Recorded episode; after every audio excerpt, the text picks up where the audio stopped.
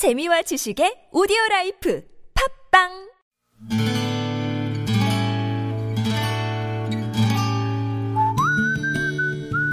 여러분 기억 속에서 여전히 반짝거리는 한 사람, 그 사람과의 추억을 떠올려 보는 시간, 당신이라는 참 좋은 사람. 오늘은 인천광역시 동구 송현동에 사시는 한상구 씨의 참 좋은 사람 만나봅니다.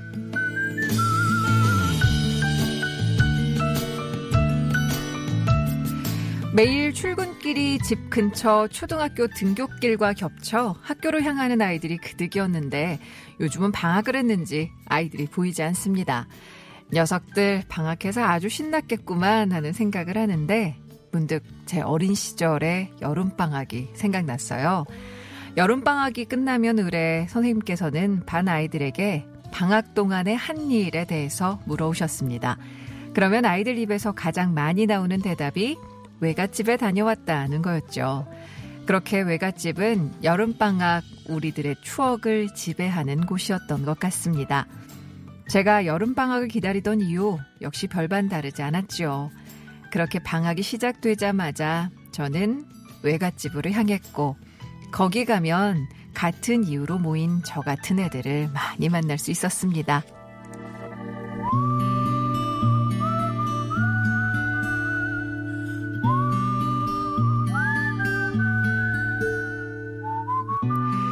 흙먼지 일으키며 덜컹거리는 버스를 타고 꼬불꼬불 산길을 지나면 그게 끝이 아니었어요.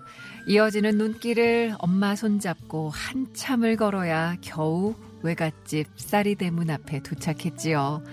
대문을 밀고 들어서면 아이고 우리 새끼 왔나 하시며 반감을 감추지 못하시는 외할머니께서 달려나와 겹겹 주름진 얼굴을 비비면 왠지 안도감 같은 게 느껴지곤 했습니다.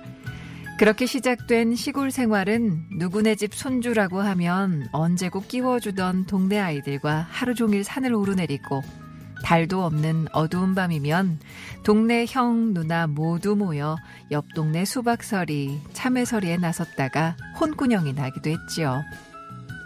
어느새 눈 깜짝할 새 다가온 계약을 앞두고 집으로 돌아가던 길. 제가 사라질 때까지 마을 어귀에 나와서 붙박이 별처럼 손을 흔들며 서 계시던 내 할머니 황득실 씨. 요즘 항상 서둘러 닫히는 문들 앞에서 저는 당신이라는 참 좋은 사람의 그 뭉클한 배웅이 너무 그립습니다.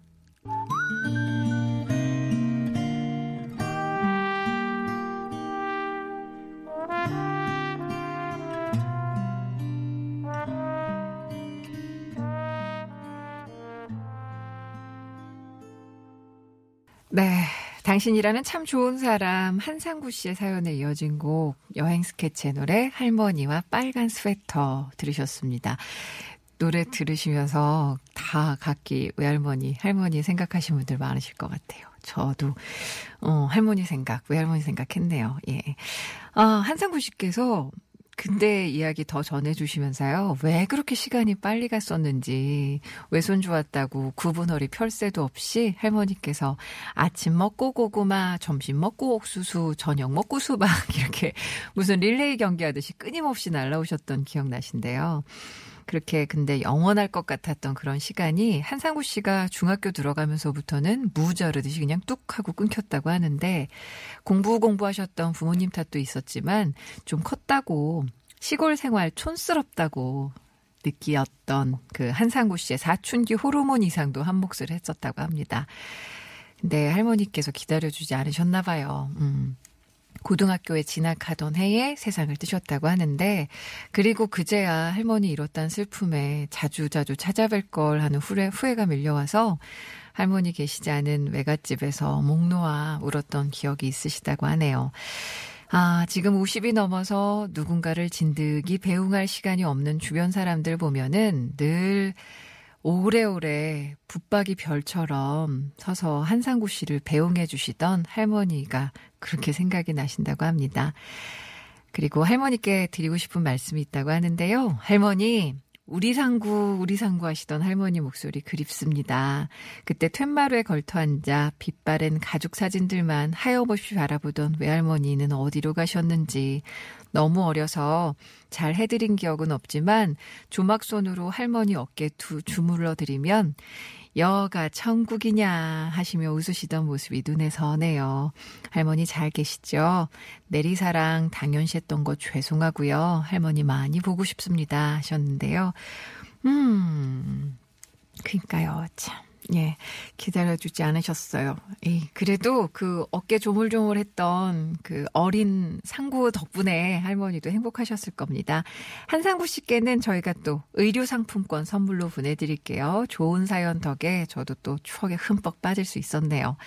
자, 이렇게 당신이란 참 좋은 사람 참 좋은 코너 여러분들의 이야기로 만들어집니다. 꼭 오래된 추억 아니어도 고마움 전하고 싶다거나 사랑한다는 말 직접 하기 힘든 경우에 정성껏 그 마음 전해드리고 있으니까요. 많이들 참여해 주시고요. 또 금요일에는 2주의 음성편지 도 함께 하실 수 있죠. 참여 신청 받고 있습니다. 아, 여러분의 추억을 제 목소리로 들려주면 좋겠다 하시면 당신 참여 아니다. 내 목소리로 직접 마음 전하고 싶다 하시는 분들은 음성편지 편지 이렇게 어, 말머리 달아서 보내주시면 되는데요. 50원의 유료 문자 샵 0951번 TBS 앱 또는 TBS와 플러스 친구 맺으시고 무료로 이용하실 수 있는 모바일 메신저 카카오톡 이용하셔도 좋겠습니다. 많이들 참여해 주세요.